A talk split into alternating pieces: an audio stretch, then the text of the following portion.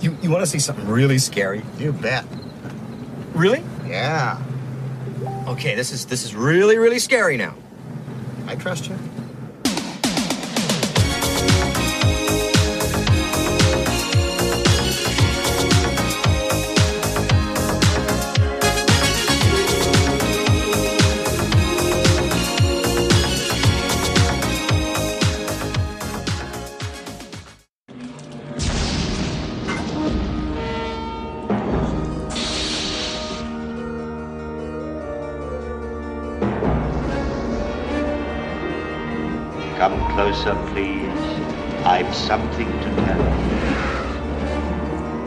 Ladies and gentlemen, how do you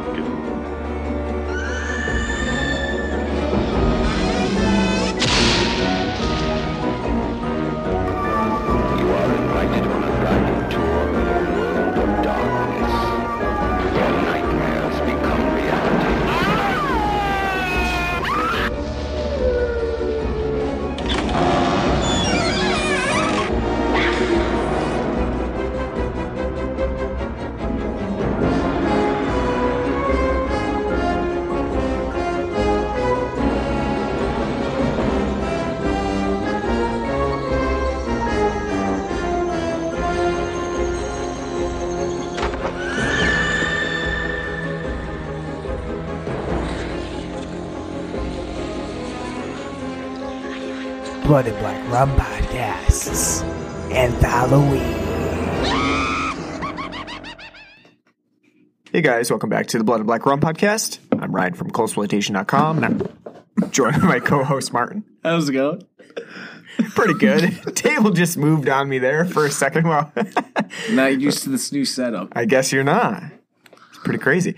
Yeah, it's uh, hopefully hopefully for the better as we get uh, we settled into our new house and Yo, your new house, not mine. new podcast. Yeah, we're gonna live together. We could. unfortunately. yeah. Um, yeah, we get settled into our new house, got a little bit of a new setup here for the podcast, and hopefully, uh, you know, be a nice new place for us to uh, do our show. Hope you like it. Yeah. Um, so today we are continuing our um, Halloween series. We're uh, what are we on? Number Four. three, four? Four. We did Black Sabbath. We did. I gotta remember now. Tales we did from the Tales from the Crypt. Crypt. There you That's go. right. And then we did um, Creepshow last week. Now, so now, and we, like I said, we were going through the eras, but we are actually going to stick to the 1980s for this episode as well. And we're going to go from 1982 to 1983. We're jumping a year here. Shows you how good the the anthology series were in 1980s. We're just going one year forward. Um, 1983 should be a giveaway for what we're going to cover on this one. Um, Poltergeist. Yeah, that could be it if you were not going with an anthology series, but the anthology film from 1983 should give it away. Directed by Tobe Hooper. You wish. no, it's got the other people from 19 from the 80s, the other main directors from the 80s who did fantasy and horror. Steven Spielberg, Joe Dante. Technically, Spielberg didn't do horror. That's true. It's true. Sci-fi, fantasy. John Landis, Yep. John Landis. but not known for sci-fi or fantasy, known for his comedies. Yeah, and horror. American Werewolf in London. More of a dark comedy, I'd say, than horror. So- Yeah. Definitely did do still do horror though. Can't discount him for that. But yeah, a lot of lot of uh I know, but his, Comedies. his, I would say his main works known like Animal House, mhm. Blues Brothers, Yep.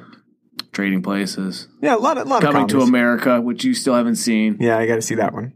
It's true. Um, and then the last one was is George Miller. George Miller, Mm. fun. Nice to see him here. so we got the, the four big players of the '80s. Um, a lot of them known for doing anthologies not just with the Twilight Zone the movie, uh, which is a film that we're covering today, but also with many other types of um, films and uh, TV sh- series. They they all did their share of anthologies. Um, Spielberg probably most notable after the Twilight Zone, the movie, for his Amazing Stories, which was a TV anthology. Uh, so Twilight Zone, the movie, certainly has a lot of backstory to it. It's got a lot of baggage. Uh, it's one of John Landis's, I would say, the thing that keep maybe hopefully that keeps him up at night. uh, in terms of mistakes that were made.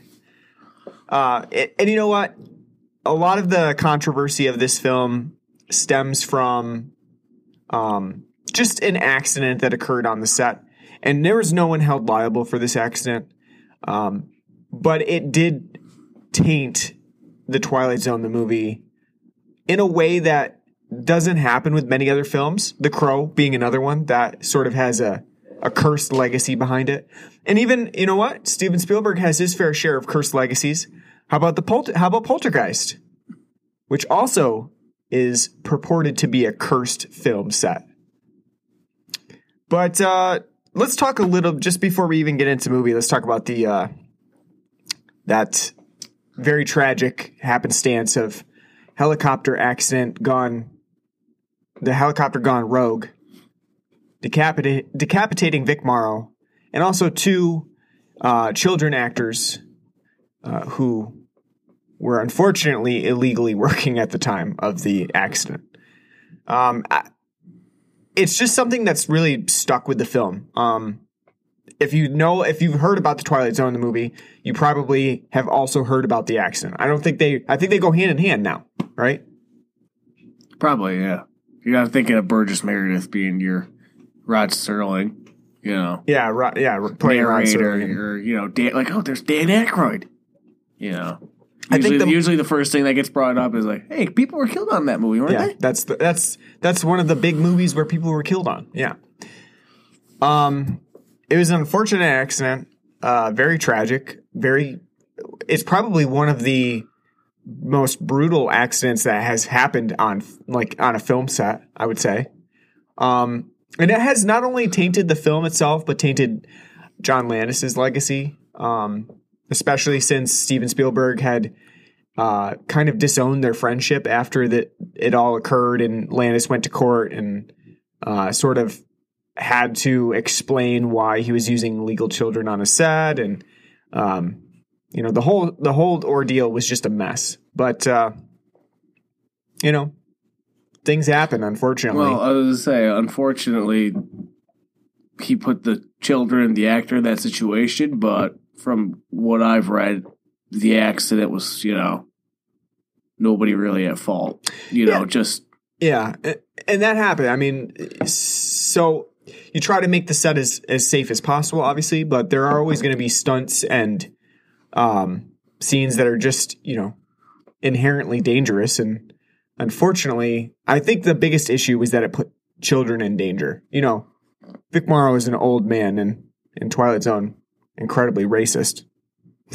I'm just I'm just joking about that, but um, you know, but putting the children at risk like that is a little, you know, unsavory. But the accident occurred, and there's not much that you know they could have done about it. But uh, it did have a profound effect on Twilight Zone. And you know, the other thing about it too is that it sort of had the opposite effect in that it brought a lot of attention to the Twilight Zone, the movie. I mean, you would think that some people were like turned off by the whole process, but at the same time, that negative press brought a lot of attention to the film, um, which is interesting. well, we all like the macabre. That's true. Yes. we do. Yeah, that's partly why people are drawn to Twilight Zone stories or horror in general. and horror in general. Um, one thing I'll say before we kind of take a break from talking about the movie and get into um, our beer talk is that Twilight Zone, the movie, for most of the runtime, and the runtime is about 100 minutes, um, for most of it, it is not a horror movie. It's more of a fantasy series. what you actually end up getting uh, is a series of fantasy stories and then a couple of horror stories that kind of come in towards the end of it. Um, which is sort of like what the Twilight Zone had. It was never always about horror. It was sometimes sci-fi, it was sometimes fantasy, sometimes adventure. Um, No, which- and in fact, I'd say like the whole like prologue and epilogue are very like kind of out of place from the Twilight Zone. Uh, yeah, they do seem a little bit, uh, you know, especially in this film, they seem a little out of sorts with what we get from, They're too goosebumpsy. yeah, before Goosebumps even existed. But they're too, they're too Goosebumpsy. There's, uh, it's it's almost like that weird sting of like we got to get them early, you know, especially that first scenario, the the prologue that John Landis wrote uh, with Dan Aykroyd, and and um, that seems like it just doesn't entirely fit with the rest of the film, especially like when you then launch into Time's Up. Or I'm sorry, not time, Time's Up. Um, Time Out, which um, seems like like it it seems like a jarring change from this really this uh, sting of horror to uh, more fantas- fantastical historical element um, that has sort of like a you know a moral point to it. It definitely seems out of place. But but for the most part, the Twilight Zone the movie is uh, is like a fantasy series rather than a horror. When we we've covered mostly horror for this uh, Halloween special, but the Twilight Zone is is uh, definitely a sort of a step away from that, trying to get more into the fantasy realm. Now, before we have our beer talk and break it down even further, out of these four short stories that are in here, which they're all based on episodes, how many of them do you recognize? Um, actually, I only recognize one, which would be Really? Night- Nightmare at Twenty Thousand Feet. Yeah, Oh, that's awful. Shame on Um, you. I don't recognize any of the other ones. trying to think of. I don't think I've seen any of the other originals. Yeah, I've seen. Um, the only one I've never uh, that I can't remember ever seeing is the Spielberg one. The um, Fucking kick the can. kick the can. Yeah. Um, but the other three, I Well, not seen. all of them are based on Twilight Zone episodes either. So, are you sure that Kick the Can is even a Twilight Zone episode? I think only three of them actually have are based on a Twilight Zone episode. I Well, think you know, the, it'd be makes sense then because that one's the least Right. Twilight and the, yeah, no, I agree with that the as well. most just Spielberg being Spielberg. Yeah, I agree. I, I I think that I think three of them have been based on um Twilight Zone actual Twilight Zone episodes. And then there were two that were not really and I and I honestly don't know. So which ones do you recognize as Twilight Zone episodes? Um, the twenty thousand, obviously, because Right. that had Shatner in it. Oh, sure. Um, the story before that that I have uh, with the kid, the telepathic kid, Okay. scaring yeah. everyone. That's That one I definitely don't don't recognize at all. Never saw that one in a in a Twilight Zone episode. and I believe the first one is too. Time Out is, Yeah. is another one that Yeah, probably not as explicit. yeah. but definitely part of it. Yeah, I could see that. Um, like I said, I just I don't I've never I don't recognize any of the other storylines. I know that Richard Matheson wrote quite a few of them. Um, and if you know about Richard Matheson, he was also he was a prolific writer, horror and fantasy writer. Um, he wrote some story, some novels like When Dreams Make What Dreams May Come, which you might know from the Robin Williams movie. Um, but he also wrote a ton of short stories that were used for a lot of Twilight Zone episodes. Not only that, but he also wrote Duel, the film about the crazed runaway truck. So yeah, he's uh, Richard Matheson was a, a big part of the Twilight Zone, and so uh, his stories are reused here again in this film um, to great effect. All right, so uh, let's take a break from talking about Twilight Zone the movie for a second, um, and we're gonna actually have a plug here. Time for another plug for one of our friends' uh, podcasts, and you probably heard them on here before, uh, the Real AKA Truth podcast. Uh, Real, K- Real AKA Truth is a podcast that stands apart from others. The Real AKA Truth guys discuss trending topics, celebrity news, music, sports, life, the world around us, and more. For beneficial things such as exclusive episodes, ad free episodes, early access, or to join the Real AKA Truth community, become a listening member on Himalaya and search Real AKA Truth. You can do so by downloading the Himalaya podcast app or go to Himalaya.com. Real AKA Truth is also available on over 20 podcast apps and formats. Don't miss out. Go check those guys out. Definitely worth a listen. And definitely uh, check out that Himalaya app. I know I sure will because I don't know anything about it. So I'm going to check it out and see if uh, it's useful for us as well.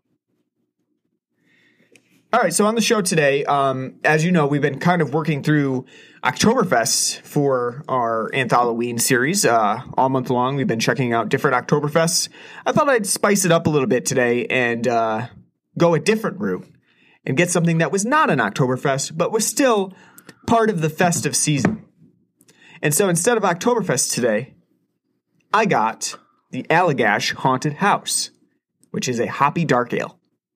Now, I've never heard of Ha- Haunted House at all. This is the first time I'd ever seen it. Uh, the only Allagash I think we've ever had is their white. I've only ever had their white. I know they make a couple others. Uh, I've never had them before, but I know they make a couple others. Um, And on Untappd, it says it's uh, Belgian dark strong ale. Yep. Um, definitely was interested in it.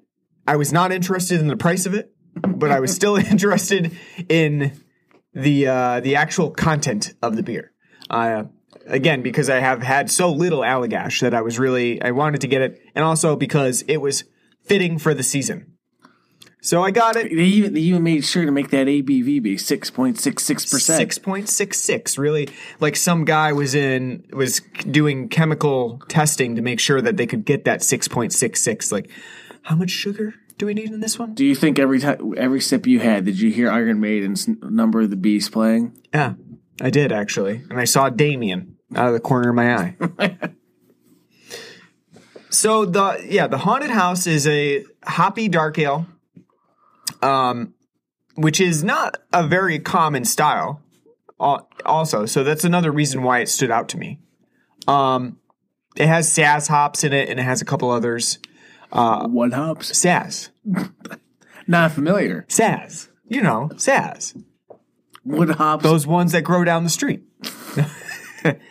um, so it it combines the the hop flavors of that with also the uh, coffee strong porter like tendencies of uh, a darker style beer, um, and you're getting a lot of that coffee toffee maltiness along with the hop flavor that I think pairs really well together. Um, this was an interesting style that there's just not that many of, and I really thought that they did a, a good job making sure that they got both profiles in this.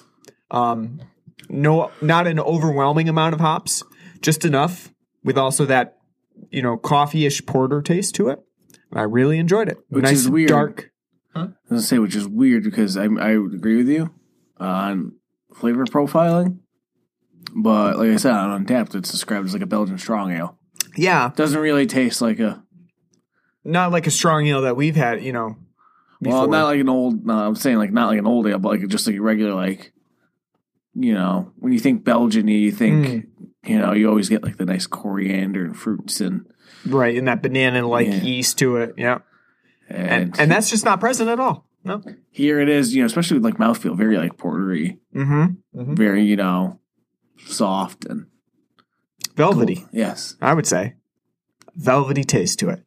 Um, yes, I, I, it's a really good beer. It's very rich. Um, so it's definitely not a session. This comes in fourteen in, in four um, tall boy cans at fourteen ninety nine a four pack. Uh, so it's not one that you're going to rip through. Um, and I will say that saying that we only had one can a piece uh, just because it is a it's kind of like a special occasion beer. You can rip through it if you're New England rich. That's true. Well, I'm not even saying that just because of the price of it, but also because um, it is just a very strong beer. I mean, it's it's it it has a lot of flavor to it, and so I don't see myself, you know, sessioning it and drinking a bunch of them at a time. It's one that you savor. Took me a while to get through it. You know, Mm-hmm. so. But anyway, I would definitely recommend it. Definitely check it out if you can find it. Um, this is the first time I had seen it, so if it's around, grab it. I would. I would check, Check, it, out. it out. even though it's fifteen dollars a four pack. That's a little on the expensive side, but Treat yourself. You deserve it. that's what I did. I said, you know what? I don't know when I'm going to see it again. I'm getting it. All right, so Twilight Zone the movie. yeah, nice little awkward pause there. All right.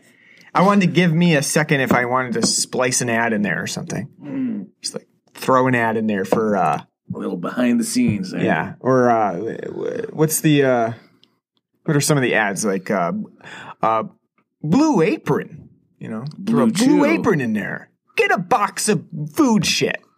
Oh, what the hell is it? Um, the Omaha Steaks. That's yeah, That blue pill thing that you talked yeah, about. Blue Chew. blue yeah. Get your penis hard. Chewy.com. Stuff like that. We're just giving them free advertisements You now. That's how you get them. That's right. All right, so Twilight Zone the movie. Um, this is a film that I had never seen before. Never Uh, mind. seen bits and pieces of it. I remember the first part of the film, the prologue with uh, Yeah. Dan Aykroyd. I think because it's just been shared a lot as a sort of a, I don't know, a fun little segment for this film. But I've never seen the whole thing. And like I said, I don't really recognize any of the stories besides Nightmare at, uh, is it 20,000 or 30,000 feet? Twenty thousand. I, for, I always forget the uh, exact footage of that. The more and more I think about it, when it comes to the first story, maybe I'm thinking of a Star Trek episode.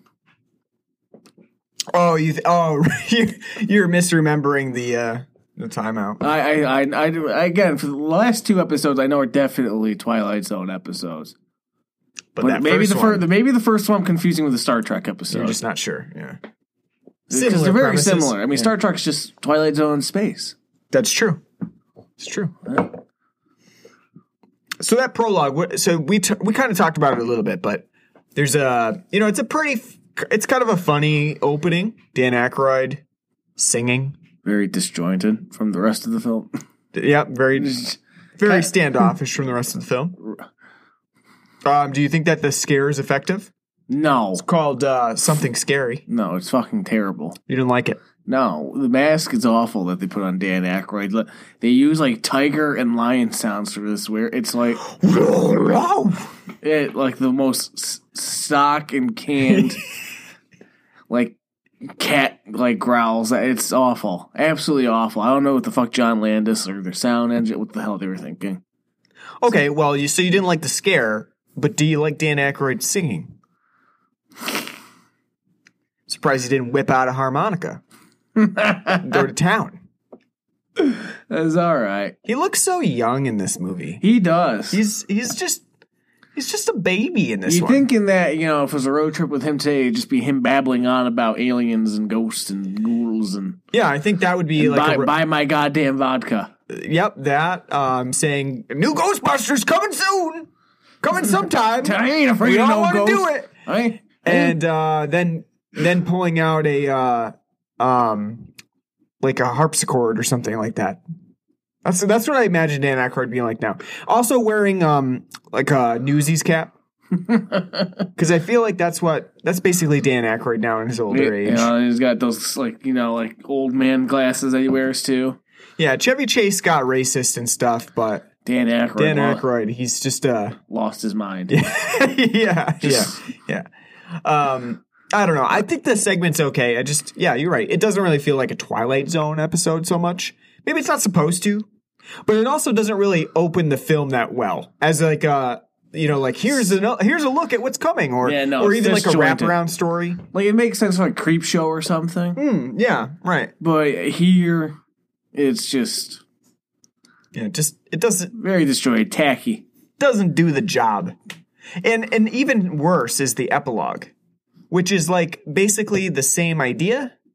And when you have Dan Aykroyd and John Lithgow in the car t- in the in the ambulance together, you would think like, wow, Should this be is a- fucking gold. That's great. Yeah, I mean, you can't lose, right? Oh, but and I think that that's squandered even more in the I just love the fact that when he pops the tape in, pops that old cassette in, and Lithgow's, you know, tied down to the gurney. He's like, hey, I love Creedence. Lithgow just had the most traumatic experience of his life. He's and like- he's like, wait a second, is that CCR? I love Creedence. Yeah. Not special. You know what? That's that's why I've heard just a rumor that they play CCR at all the mental asylums. Helps them. they feel better. yeah, it's just Sorry, I mean sanatorium. Let's be 80s uh, Yeah. realistic here. Uh, yeah, I just did. I don't. I don't think that the well. For, I I think the prologue is okay. I'll say that. But the epilogue is just a waste of space there because it's literally just a minute of oh hey Dan Aykroyd's back playing that same guy. He's going to play CCR again, and then we get that cutaway of the ambulance speeding off. You want to see something scary? Yeah, it's just I don't know. Just doesn't really make much sense. Sounds like a bad pickup line, like when you're driving your girl down the road. And Yeah. It's like, you know, you're talking like, oh, you want to see something scary? Here's my dick. Honestly, I'm more surprised that they didn't go with something like um and obviously not Rod Sterling, but sort of like that whole, you know, narrator steps out from the shadows and sort of gives the rundown of what's going to happen in the Twilight Zone. Yeah, you know what? What a waste of Burgess Meredith. Yeah, just real quick narratives in the beginning of each story. And then especially at the end for them to just, you know, use Rod's, you know, to kind of like, oh, it's like the Twilight Zone. Yeah. Yeah, it's just I don't know, it's it just doesn't have the appeal that Rod Serling had. And Rod Serling was also a master of vocabulary too. He was very good at putting together like colorful phrases and things like that. That was Obviously, well, see, that's perfect for Burgess Meredith, the Penguin in the Batman show. I mean, Constantly using alliteration and puns. I would- I would say that the narration here is not written as well as Rod Serling's. It doesn't have that punchy, you know, And not only that, there's not there's not enough of it really to. It's just a very short description. So, like I said, like you know, so Burgess Meredith as the narrator's very yeah. underutilized. I'm I'm I'm also so I said I'm surprised that there was no like opening Rod Serling pronouncement, but then also I'm surprised that none of the stories when they end have any sort of like moralistic explanation from the narrator from Burgess Meredith about you know this is why we've seen this this is you know this is what happened in the Twilight Zone. Um, it just sort of it seems like the Twilight Zone in in name alone when they do it like that because it, it's got half of what makes the Twilight Zone the Twilight Zone, but then it's missing the other half. It just seems like all of the stories sort of end abruptly and then lead into the next one. so they Spielberged it. I guess they did, hmm. even though Spielberg only really directed one of the stories. I know, but he produced it. You can tell just by oh yeah, Spielberg overall on the production. It's a Spiel. You know, his blueprint is all over it. Jerry with Jerry Goldsmith's score, Spielberg was like literally behind the scenes. listen, couldn't get John Williams for this. So Jerry, I need you to John Williams it up.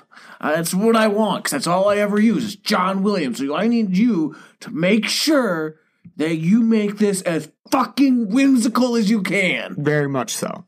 Very much soaring violins and uh, cellos playing up the low score and then violins just projecting outward and all kinds of orchestral shit going on here that is very This is going to be something that they're going to use 10 years later in Forrest Gump, God damn it.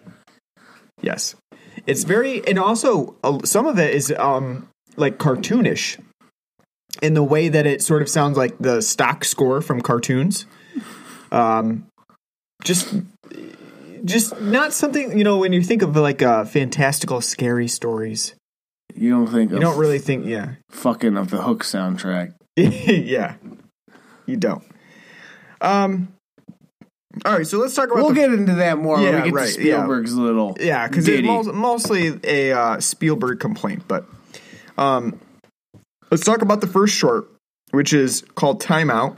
Stars Vic Morrow. Um, he plays a very racist old man who's having difficulties accepting the fact that a Jew took his job. And Blacks live down his road. Yep. Blacks live down his road, brings it up at a bar with his friends. Uh, hey, fun note. One guy from Black Christmas is in this movie. Martin didn't recognize him, but I sure did. Yeah, you're right. My bad. My bad for not recognizing anyone not named John Saxon from that movie. honestly, I don't even know his, that guy's name. I, I honestly don't, but I still recognize him from Black Christmas. So, Well, why don't you tell us what that recognition is? well, he plays the desk sergeant in Black Christmas, the one who is pranked by uh, giving the getting a uh, incorrect. And I don't really understand this because I don't. I wasn't around at that time, but it gets they get an they're given an exchange. And I don't really get this exchange, but it's FE. So something about an exchange in, with the phone numbers. And so this, I'm I'm actually not dating myself because I have no idea what that even fucking is because I wasn't around at that time. But mm. he gets the fellatio exchange in Black Christmas. You'll, you'll have to ask your parents about that. I, I guess I will. Yeah, I'll ask my parents about the fellatio exchange. I don't understand it. What's the fellatio exchange? Um, but yeah, that guy's in this really quick, really quick. Just a just a friend at the bar uh, for Vic Morrow's character, but he's in it all the same.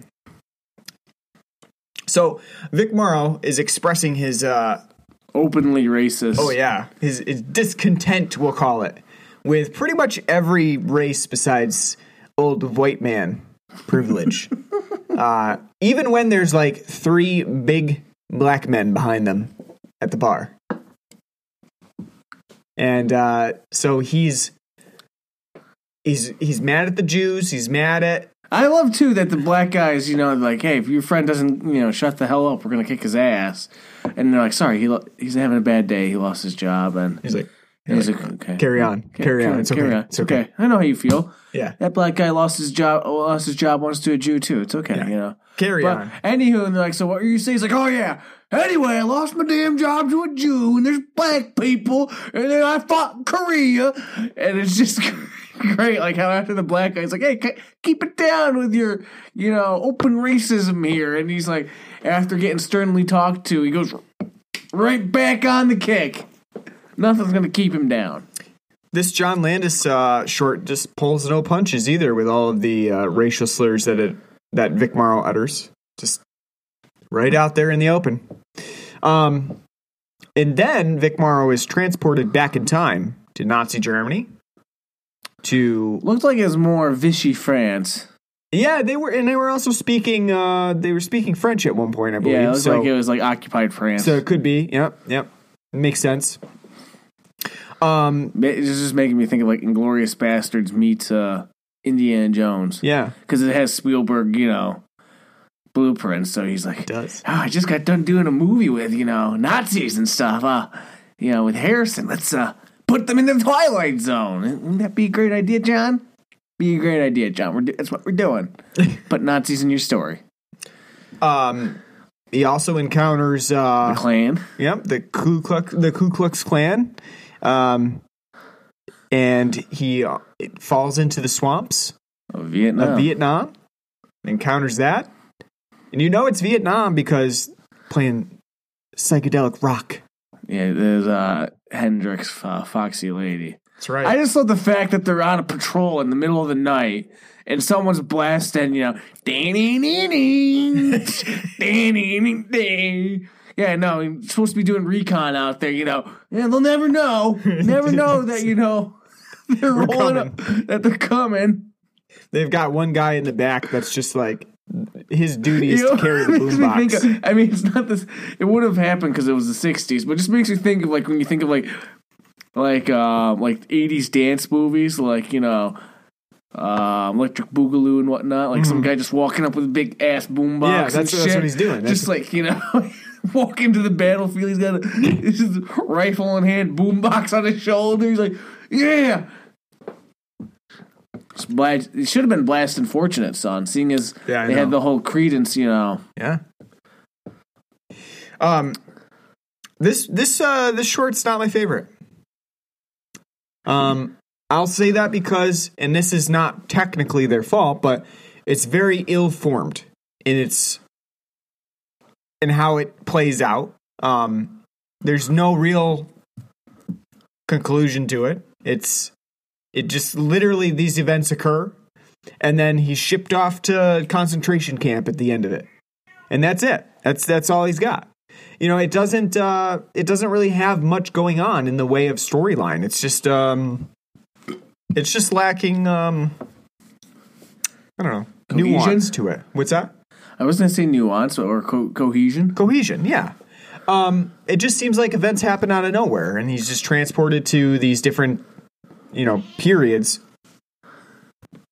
But other than that there's not that much going on with it. I just um i guess you know it has good production values. I'd say that.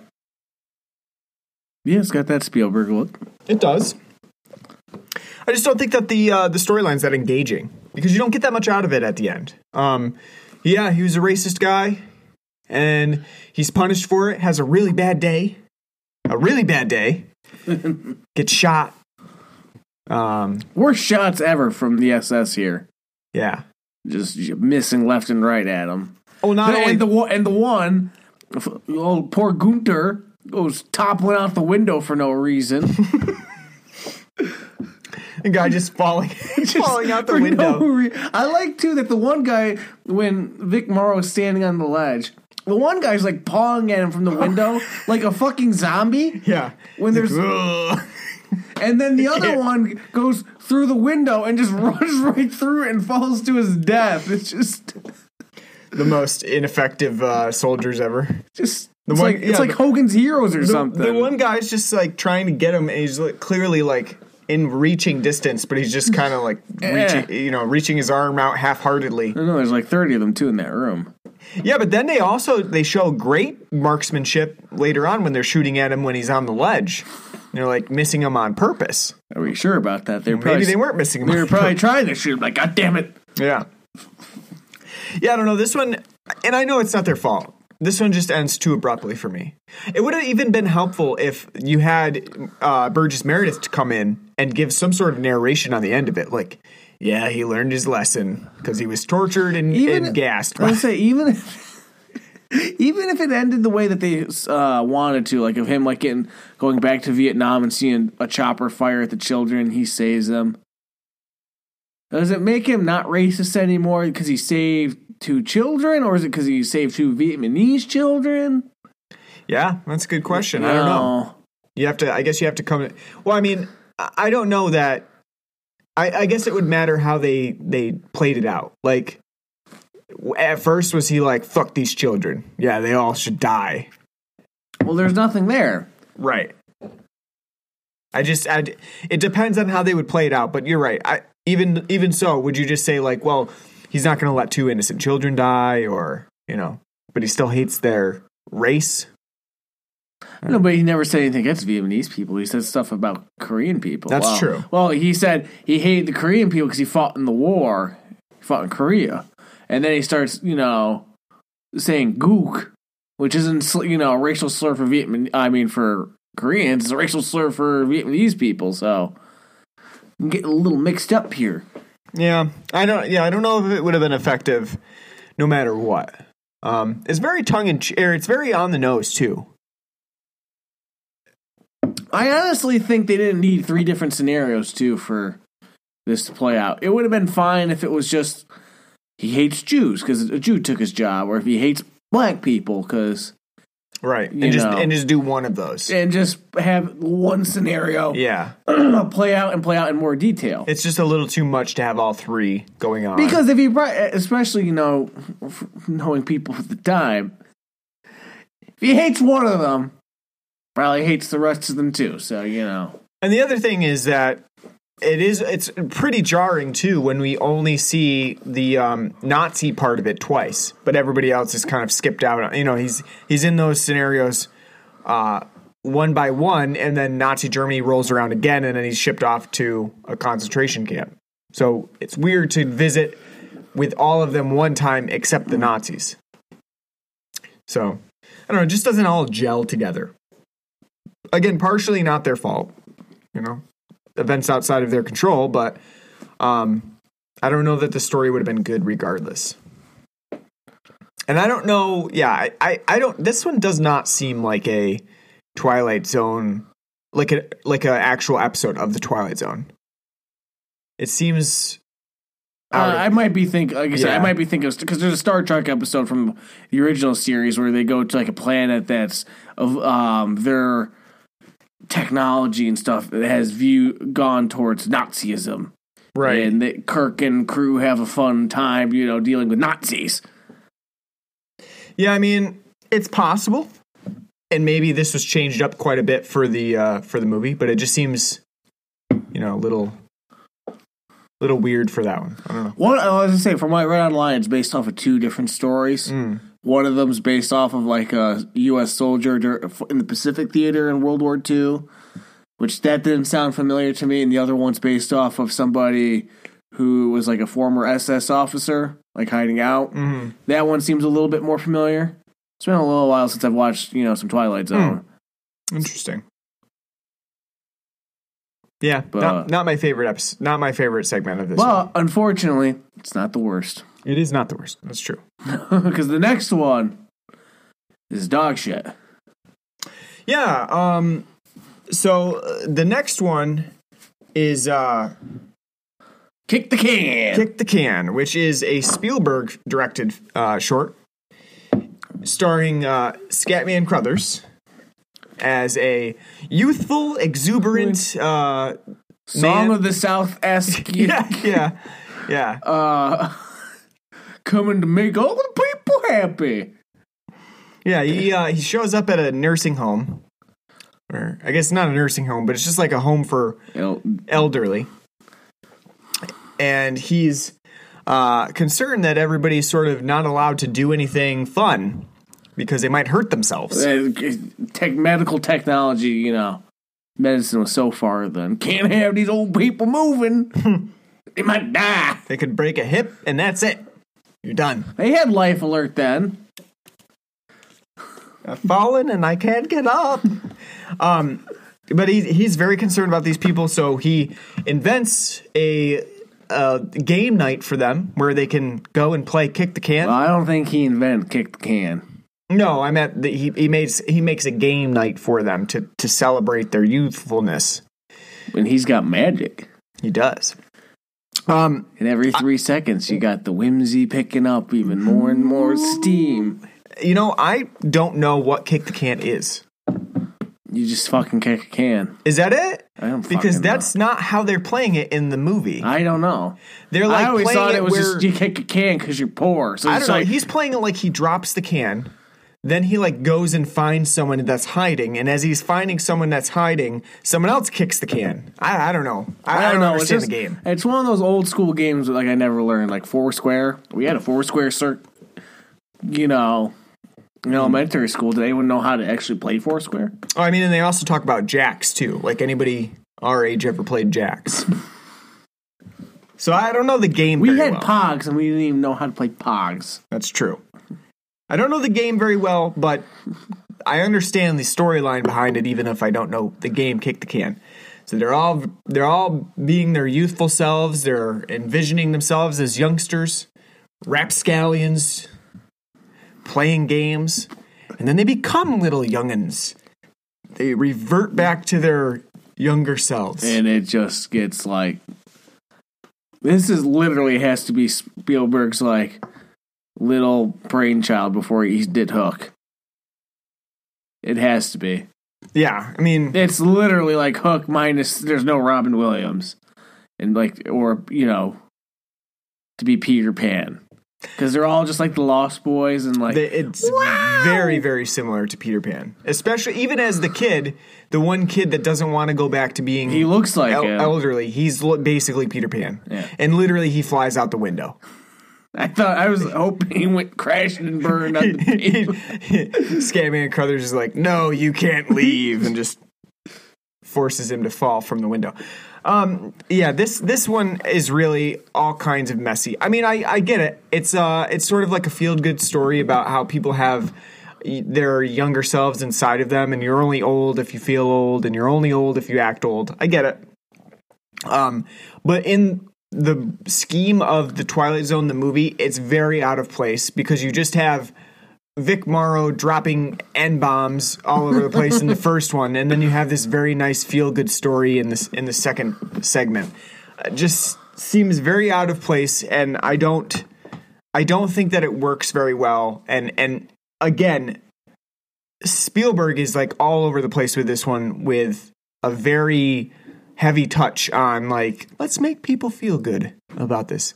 From the from the music to the um over the top Scatman Crothers performance of him just like having a gigantic grin on his face all the time.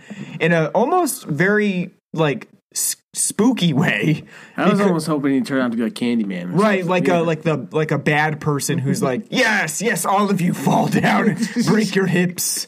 They're not um, actually turned youthful. He's just stealing their youthfulness. Yeah, he's stealing their souls, and yeah, and then he goes on to the next nursing home. That would be a good story. This one is just kind of falls flat because again, I get the I get the point of it, but it's almost like a Reader's Digest story of you know feel good proportions. the the Jerry Goldsmith score is really what makes it super annoying. Oh yeah, it's Just how over the top, like whimsical it is. it's very over the top. It's just it just keeps going too. It just keeps building. It's like like it reminds me so much of either like Hook or like Forrest Gump at like at the end where like I got the AIDS baby and Jenny's dead. And there goes the leaf. It's just I just uh I just had a hard time getting into it in general. Um as a story, as a I mean it's got a nice I guess it's got a nice heart to it. Um Yeah, you know what? That's not what I want in my Twilight Zone movie. you want moral questioning. You want philosophical um deductions. I want bleakness. Well, not all Twilight Zone stories were bleak, but yeah, they were but none of them are just this balls to the wall. Like, I'm so happy. Yeah. It- it- again, like you said, this is Spielberg's Peter Pan, really. I think this is this is his take on it and it basically is a, a picture perfect um rendition of it where it sort of even has like the same ideas of it where that one old guy is like Hook who's like no you can't have Yeah. fun you can't be a kid again. You can't go to Neverland. I also question the uh, the whole thing about like some of the people who don't want to revert back to their younger selves. They're like, I don't want to live through those people dying again. Well, they're already dead, lady. You're not going to live through it again. They're dead. So just you know, you know, they're not going to die again. You just get to be young again. That's all. No, they get reverted too, so their corpses are. That's that's the little. They the come little back nug- as well. The little nugget you didn't get to see. It's kind of like with um, Creepshow. It's like you know, like zombies just wandering around. I actually kind of find it funny that Scatman Crothers at the end isn't like, you guys don't like being young? And he's not like offended and hurt. And he's just like, I'm going home then. Never uh, mind. You know, I, I'm taking the magic back and I'm going home. Steals their souls. Thought I'd do a nice thing for you. And you know what?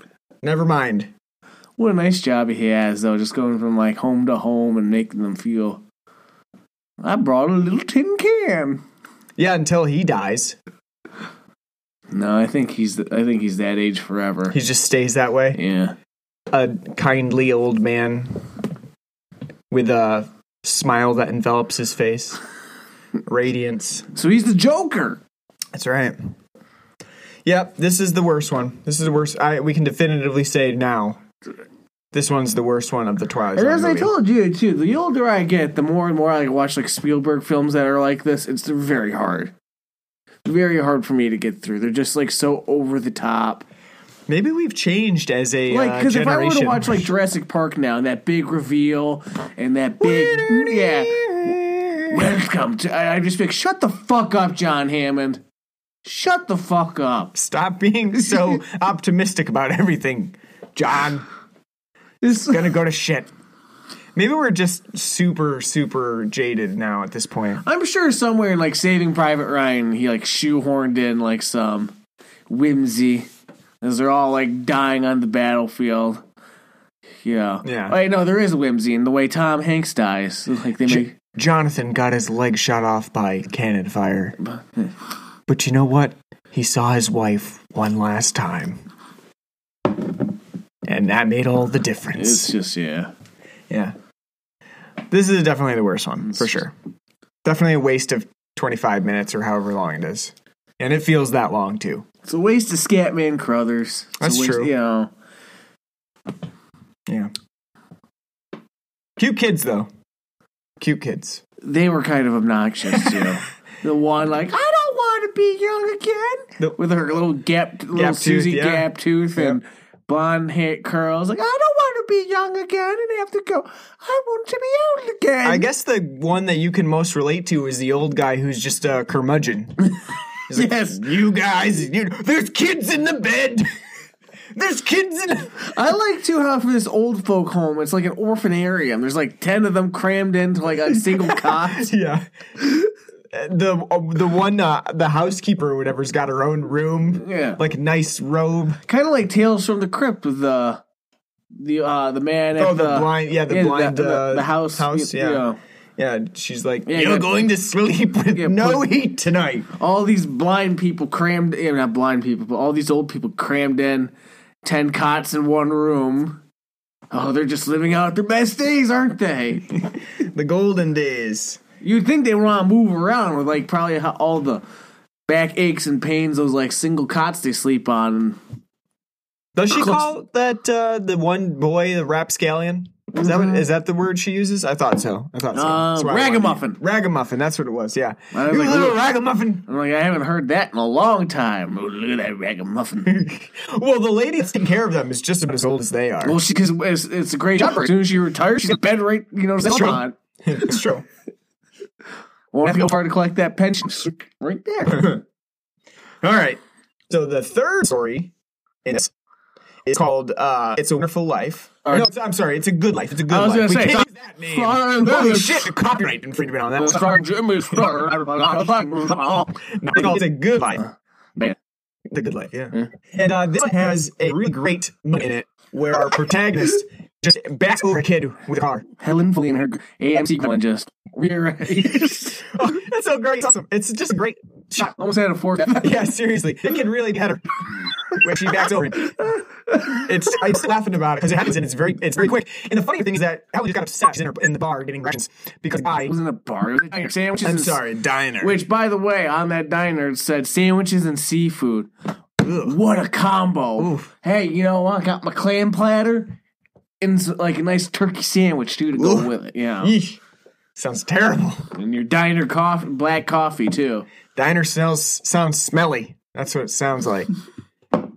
Um, but yeah, she's she gets upset because a guy uh, ambushes the kid as he's playing uh, an arcade game because Which he thinks it's fucking uh, interrupting the TV signal. Which I don't even know what fucking arcade game was he playing. Oh, I have no idea. Like I was looking at it, I'm like, Dang, I that, did they just like make up a machine? I think they might have made up one. It did. I don't. Didn't They couldn't any just have like fucking centipede or something like or that. Or space Invader. It's, You know, Yeah, sorry, kid, can't afford at the time probably like, what a hundred dollar arcade cabinet. I'm also c- confused. Did, did arcade games really mess up TVs? As far as I know, no. I don't know how that would be a thing, but All I know is after see, looking at that arcade cabinet, I want to buy a Neo Geo. yeah, Remember the Neo Geo back at the High Rollers? yeah. A metal slug on it. Yeah. yeah, yeah good times. Um, so this the guy throws him off the arcade machine, and Helen gets really upset. Like, how dare you assault this boy? He's just minding his own business, playing a video game. Well, you and know she I think, out. I think though that, that guy didn't know about the kid being like super psycho demon powered. Yeah, that's true. But. I think the guy who owns the diner does because he keeps you know cow like, "Hey, hey, kowtow into the you know the kid's will. You know, like oh, Hey, just leave him alone. Yeah. yeah, maybe, maybe he knows. So I mean, I think maybe probably the whole town's in on it. You know, Right, right. But uh, then I just like that you know Helen got so upset about that, and she storms out, goes, gets into her car, and proceeds to back over him and his bike. it's a hilarious sequence. This is really something you just have to see to appreciate. appreciate it. Yeah, well shot too. Definitely realistic and in terms of how how he's backed into. Um. So then Anthony takes her home and uh, has him has her meet his uh, family, who is all very much like Coked Leave out. It to Beaver sort of. Uh, Coked out. yeah, or coked out. You could say that too. Um, just basically bowing to all of his whims, serving uh, peanut butter hamburger sandwiches, which I think is really funny because that's basically They're like, oh, that, they're like, oh, that's so you know, so disgusting, so weird. And it's like you go to like any like craft like gastropub now, like when like one of the things is like, we got uh bacon, peanut butter, and jam burgers. You know, yeah, PB and J burger.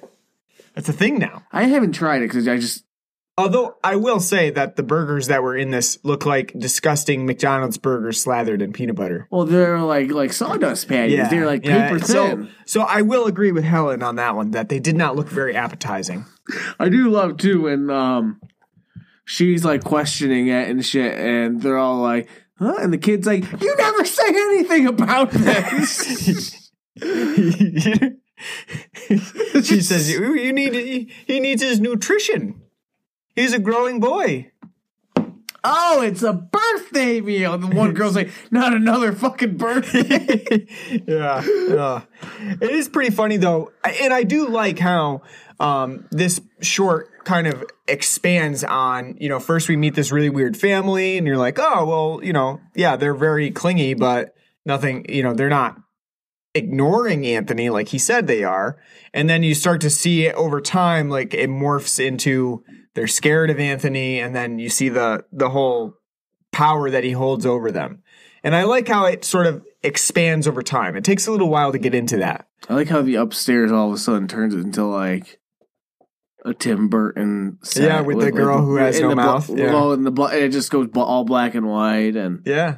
you know, Yeah, it's a very trippy uh, segment from Joe Dante. Um, especially once you get towards the end of it, where you have the rabbit being pulled out of the hat, um, the uh, th- whatever the thing is, like the cartoon character thing that's conjured by Anthony. Um, that's sort of like that was no Tex Avery shit. No, it's it's strange and kind of fun in its own way, even though the uh, effects aren't really as good as probably you know you're used to. Just imagine the Twilight Zone having somebody like a cartoon in the background, like somebody wielding an axe and chasing them. The cartoon seg- part of this is is actually even though it's really goofy and the cartoon itself, the CG or the graphics aren't really that good. You know, the green screen effects that they're using aren't that good. Um, the cartoon itself is sort of like the itchy and scratchy show of the Twilight Zone movie. It's like uh, you know, it turns into a very like graphic um cartoon show. Which they do have like constantly running throughout actual cartoons because like they do have like Tom and Jerry Yep. and stuff going on. and and then the sound effects are well used in that they're very much like cartoony like uh Slide whistles and stuff. yeah slide whistles you know um xylophones and you know stuff like that that it actually does a very good job of of making the the cartoon playing up the cartoon nature of the the segment. Um i like this one quite a bit actually. I think it's a fun little segment. I think it runs a little long uh, especially like in those transformation sequences with the the cartoon character that he brings to life. Um but I do think that the uh, how it expands throughout the the segment is really good, uh, and it sort of puts that zany, um, you know, twisty element into this this short. No, I agree. I like it. Um, I think a different flaw I would have with it. I mean, it is too long. I just don't like how neatly it wraps up into mm-hmm. her being like, "I'll be your mm-hmm. teacher. We're gonna we'll teach you know." You know, Yeah. That to me, like, I was like, yeah. I mean, was the intention that she's always like searching for him at this like you know juncture? or maybe it- like he like willed it. Yeah, it doesn't really you know. There's not really a a final say on that. I matter. mean, from what we get from how he acts, he's not evil. You know, he just has godlike powers. yeah, they- and, and he's a kid and he's, he doesn't really know what to do with yeah. them, so he's using it. I get with them not going the whole like you know Rick Doss, Tommy no, you know route. But I think that would have been more enjoyable than just you know. I mean, I think you get it in some parts where you can see like um, the uncle like is very scared of the hat. He's like, "Fuck, what is this kid conjured up this time for me to pull out of this goddamn hat?" I know, but he's a kid. Yeah, so, I you know, but but you can see like so, sort of the fear of like he's done this shit before. but yeah, I think I don't know that they ma- I think they make him sympathetic. You know that he's a kid, he doesn't really know what he wants to do, and he's bored, and you know he's using his power. It's sort his of like idea. He's like, I do everything for them. They get to sit home and watch cartoons all day. yeah, they're like this Not, is they're saying not not realizing like that'd be fucking dreadfully boring. yeah. you know? only only children like you like cartoons that much. Yeah. Why don't you graduate to anime, kid? Come on. Macross is out now. Go watch Macross. Well, I th- I think this one is actually a pretty good short. It works well, I think. Yeah, I like I said, I just a little too long. Yep. I think it could have.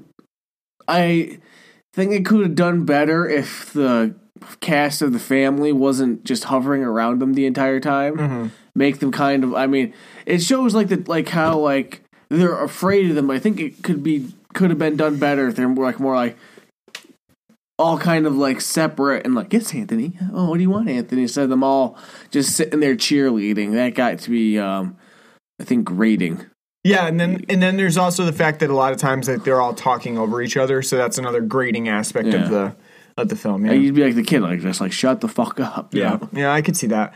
Um, I still think it's probably one of the better segments on this one. And it ends like Grease. They just drive off into the heavens. Yeah, everything's fine. And the the even funnier part would have been if they ended up showing like Helen actually kidnapping Anthony. Like she imagined the whole thing. She's kidnapping Anthony, and he's like got his hands on the on the passenger window, like help me! She's she's taking me. She she chloroformed me after she hit me with the butt the car. The much more sinister Twilight Zone movie. All right, and our last segment is obviously Nightmare at 20,000 Feet, which is probably one of the Twilight Zone's series' most uh, well known episodes. Um, it stars a very handsome and most talented Canadian thespian in the name of William Shatner. um, it's been a while since I've seen the actual episode Nightmare at 20,000 Feet, but I remember it being pretty effective. Um, I don't remember how closely it hews to this segment in the Twilight Zone movie. I think this one goes uh, quite above and beyond what the actual episode does, if I remember correctly. Um, but this one stars John Lithgow in William Shatner's role. Who at some points in that in the beginning in the bathroom kind of looks like Jeff Daniels. He does, yeah. He's got that sort of like um, long-haired wispiness to him. A uh, little bit of stubble going on. Young at this time, John Lithgow is, and uh, Despite very the hairline. Yeah, very sweaty, very sweaty in this entire segment. Um, he plays he plays a guy who has written about computer chips. I don't really know why that's very relevant to this this movie, but it does come up. Um, Not just he wrote a textbook. yeah, he wrote a textbook. I don't I don't know why that's so relevant in here. Like I don't know why they needed to. I I don't. It's been that. it's been so long since I've seen the, the actual episode itself. Maybe Shatner was like a writer of some novel or some book.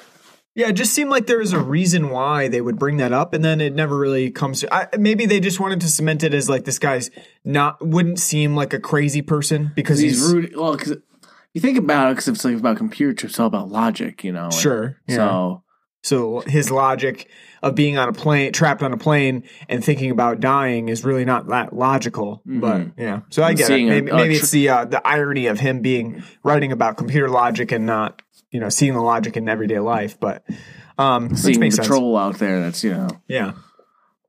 Um, but this one it, it kind of goes up. Uh, it, it it goes a lot further into John Lithgow being very terrified of his plane flight. Um, he's it's not just that he's scared of what's outside or the you know the lightning that's happening outside, but he's scared of like the entire flight. And the short does really get into the claustrophobia of planes. I'm thinking about that first part of the segment when he's in his in the bathroom, and it, it's filmed with like a fisheye lens, so that everything is sort of distorted. So you get that like claustrophobia of being in a really small area, which I think works pretty well.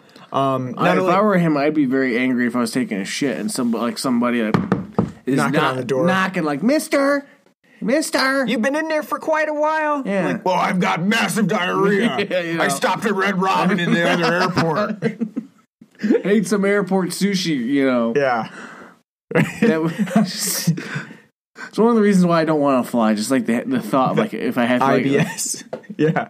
Yeah. like I'd be able to shit like on a plane, but it would be like, oh, I'd be like, can just imagine like, Unpleasant yeah, and, and, and hot. Because every time, anytime you're ever sick, what's the play? All you want to do, you just want to be home. You want to be in your comfort zone. Oh, yeah. Yeah.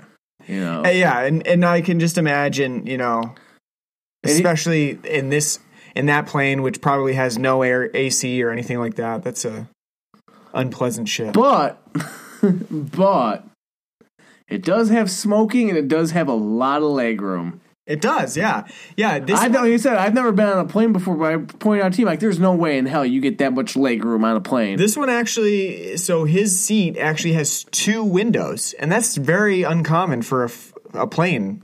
You know, you normally only get one window, even if that. Sometimes you're stuck and you get the unlucky seat where you're like, you you're in between a window, right? So you just have like the side of the plane. You know, you're in that you're Yeah, in that seat in at that- Fenway that's blocked by the. yeah, you're in that unlucky seat. But yeah, he's got a lot of leg room. That's great. So that, even so, like the this segment tries to play up the claustrophobia of being in a plane, but us us uh, contemporary viewers have a hard time, you know, seeing that since he has so much room.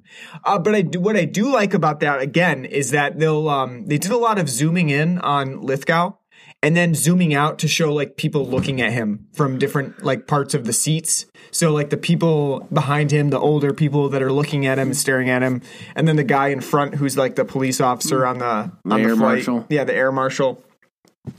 So they do a lot of that, like zooming out to show, like, oh yeah, he's actually really close to these people.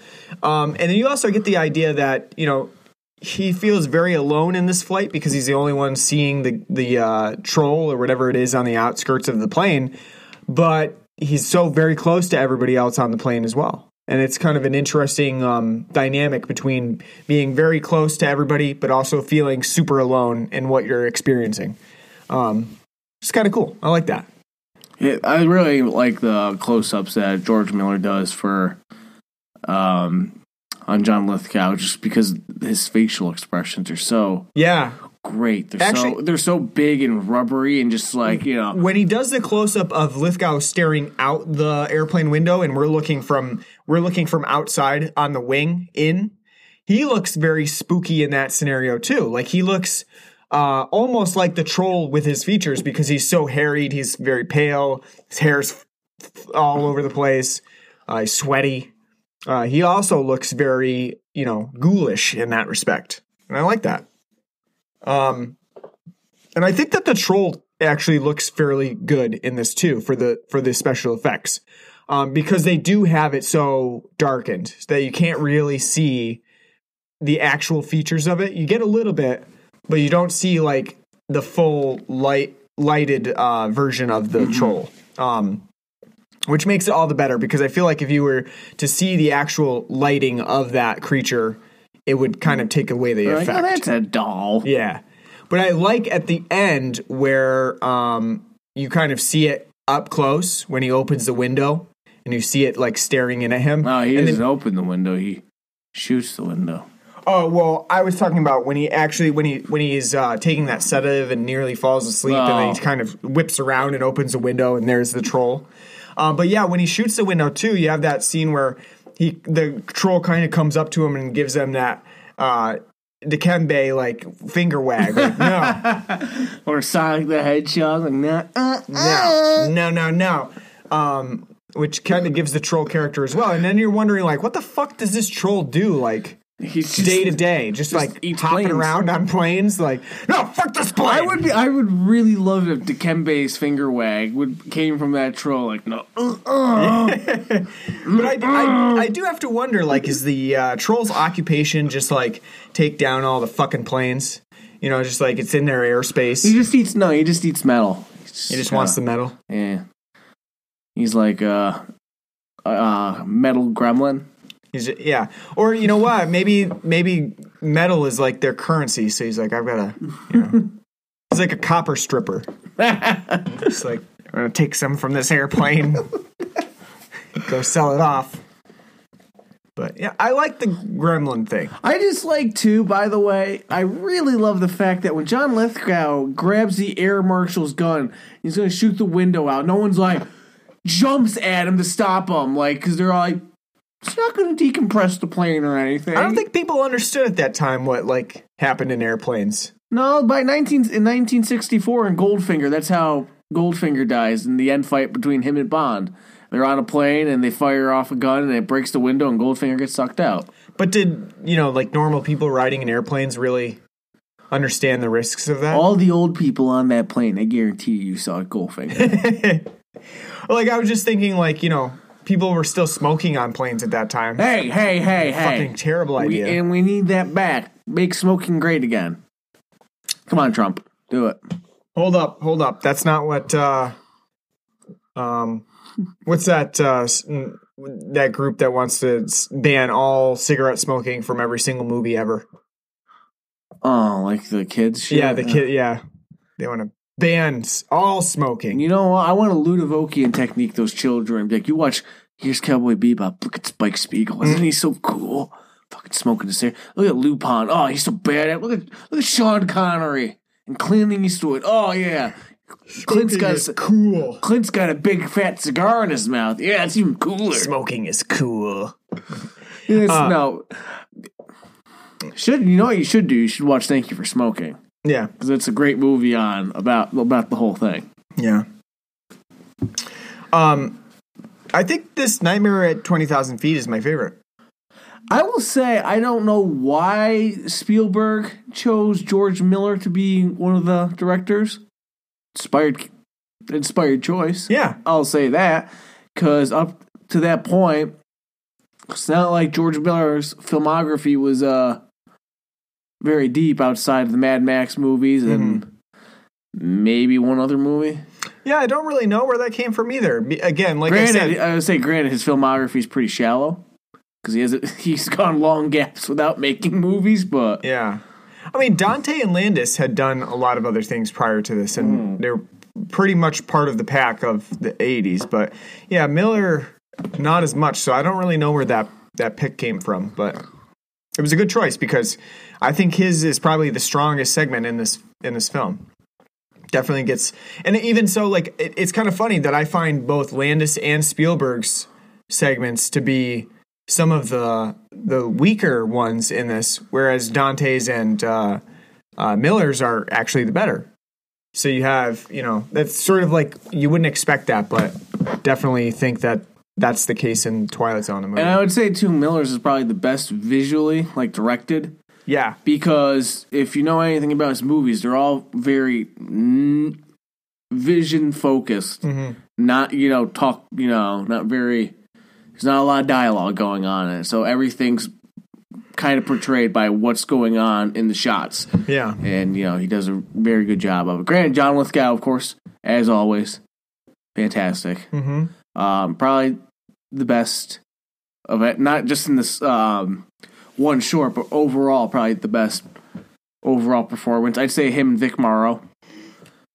I think Vic Morrow did a really good job in his first one too. yeah, yeah. I think. uh I mean, I think Nightmare at Twenty Thousand Feet it has a really good storyline in it in general because you do have that paranoia of flying, especially with someone who's panicked about flying, um, and so you have that element of like, is it really happening? Is it not? Is it is it my imagination? You know, he's popping a lot of pills as well, so you know, you never really know if it's real or not um, until the very end when that guy smoking a cigar underneath a possibly fuel dripping. Yeah, as he's as he's sitting there, yeah, check the engines, check the lines. I want to see if there's any fuel leaking. Hold on, let me light my cigar up. Yeah, very safe, very safe uh, technician on that one. He's gonna be like the guy in Scream Three. He's like, the one that dies, the one who smells the gas. the cast. yeah, um, yeah, definitely my favorite. I think this one is uh, probably the best of the best of the segments. With a lot. Yeah.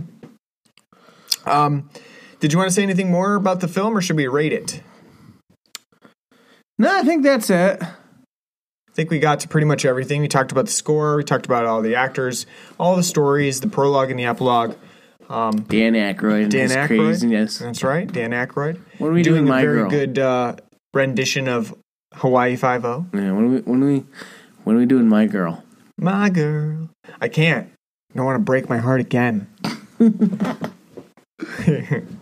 Tearjerker. Dan Teacher. Aykroyd and Macaulay Culkin's finest hour. That's right. Um. All right. So we got to give this thing a rating, and I got to come up with a rating scale for it. One, you don't have one. I don't have one. Um. Out of ten,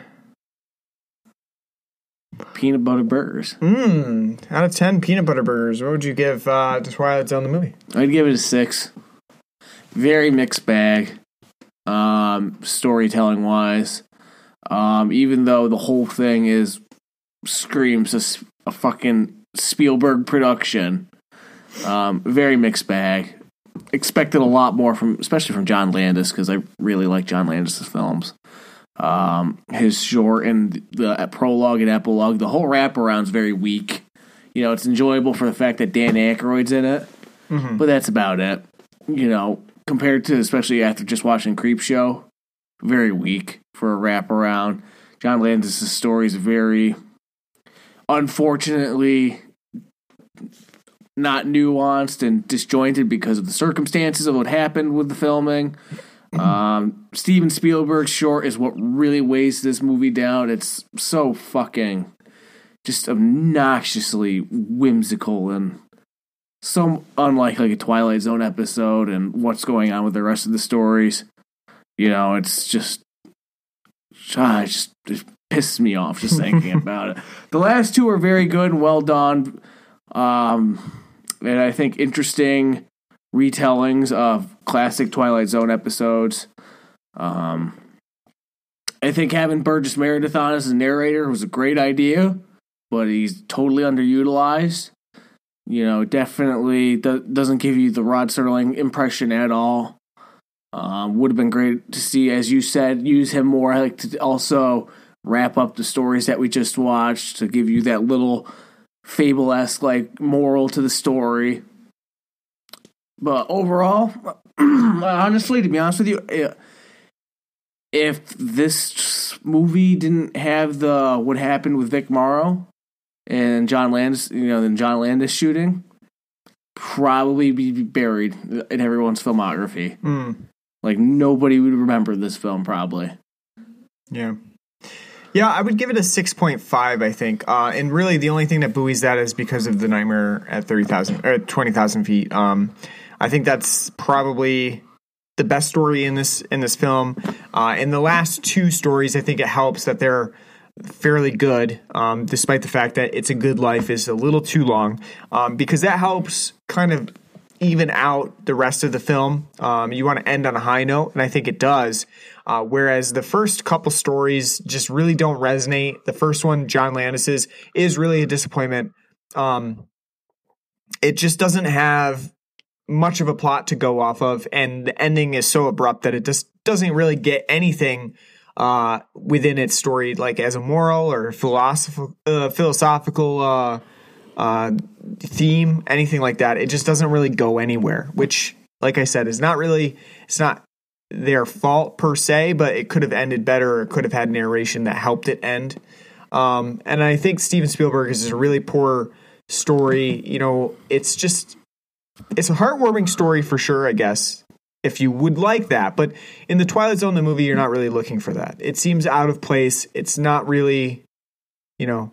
Normally, there's something in that this uh, Twilight Zone story where there's a moralistic attitude there that kind of um, abuts with uh, contemporary culture, um, some thematic resonance that makes sense with it. And that one doesn't really have much to it except for the fact that like old people are youthful. I know, be always, you know, no matter your age, just be youthful at heart. Yeah, and it just you know it's it's a nice sentiment and all, but I just don't think it fits with the rest of the Twilight Zone movie. Um, so that really it does it really weighs it down, especially as a second segment. It's uh you know it's a slog through that, so you really got to get through those first two film the segments in the film before you can really get to the better part of the movie. uh, which is not a good thing for yours, and that's why I give it just above a like you know mediocre score uh, at six point five. Um, but the rest of it, you know, again, Spielberg's got a lot of his hands in this, and you can tell uh, with the score and and all that. Um, but I think they do an okay job of mm, re-envisioning some of the Twilight Zone episodes. I don't know that the the movie itself really matches the tone of the the show too much, but they did their best, and some really pull through, like George Miller's. Um, so it's you're you're right; it's a mixed bag. You get some good ones, you get some bad ones. Um, at only four uh, segments, you're hoping for more good than bad segments, uh, and that's not really the case. So that's you know that's not a great anthology. Um, and I do think some of the controversy really helped this film get a name for itself, and also just having the name The Twilight Zone in its title is is enough to like get people attracted to it. So that helps too. But overall, yeah, I wa- if- as my first watch, I wasn't super impressed with the movie. I will say that. So All what do we got next? The movie we got next, we're moving on to the 90s next time. Um, and we are going to do um, a movie that I'm trying to think of how to uh, how to describe it. Uh, we're going to do a movie that has many. Okay, here's one. It's uh, again based off of a TV series. Are you afraid of the dark? No, not that one. Damn. Darn. Goosebumps. No, not that one. Damn. But it is, and, and it's an early '90s movie as well. Go with that. Candyman. Mm. So everybody will have to see. They'll have to tune in next week for it. Um, as we get to the next film in our Anthalloween series. Uh, thank you for listening to this one. We are on iTunes, Stitcher, Apple Podcasts, Google Podcasts, whatever uh, podcasting app you use, we're on it. Subscribe to us and leave us a nice review. We're on Facebook at facebook.com slash blood and black rum podcast. We're on Twitter at blood and black rum. We have an email address at blood and black rum podcast at gmail.com that you can write to and let us know what you want us to cover on the show.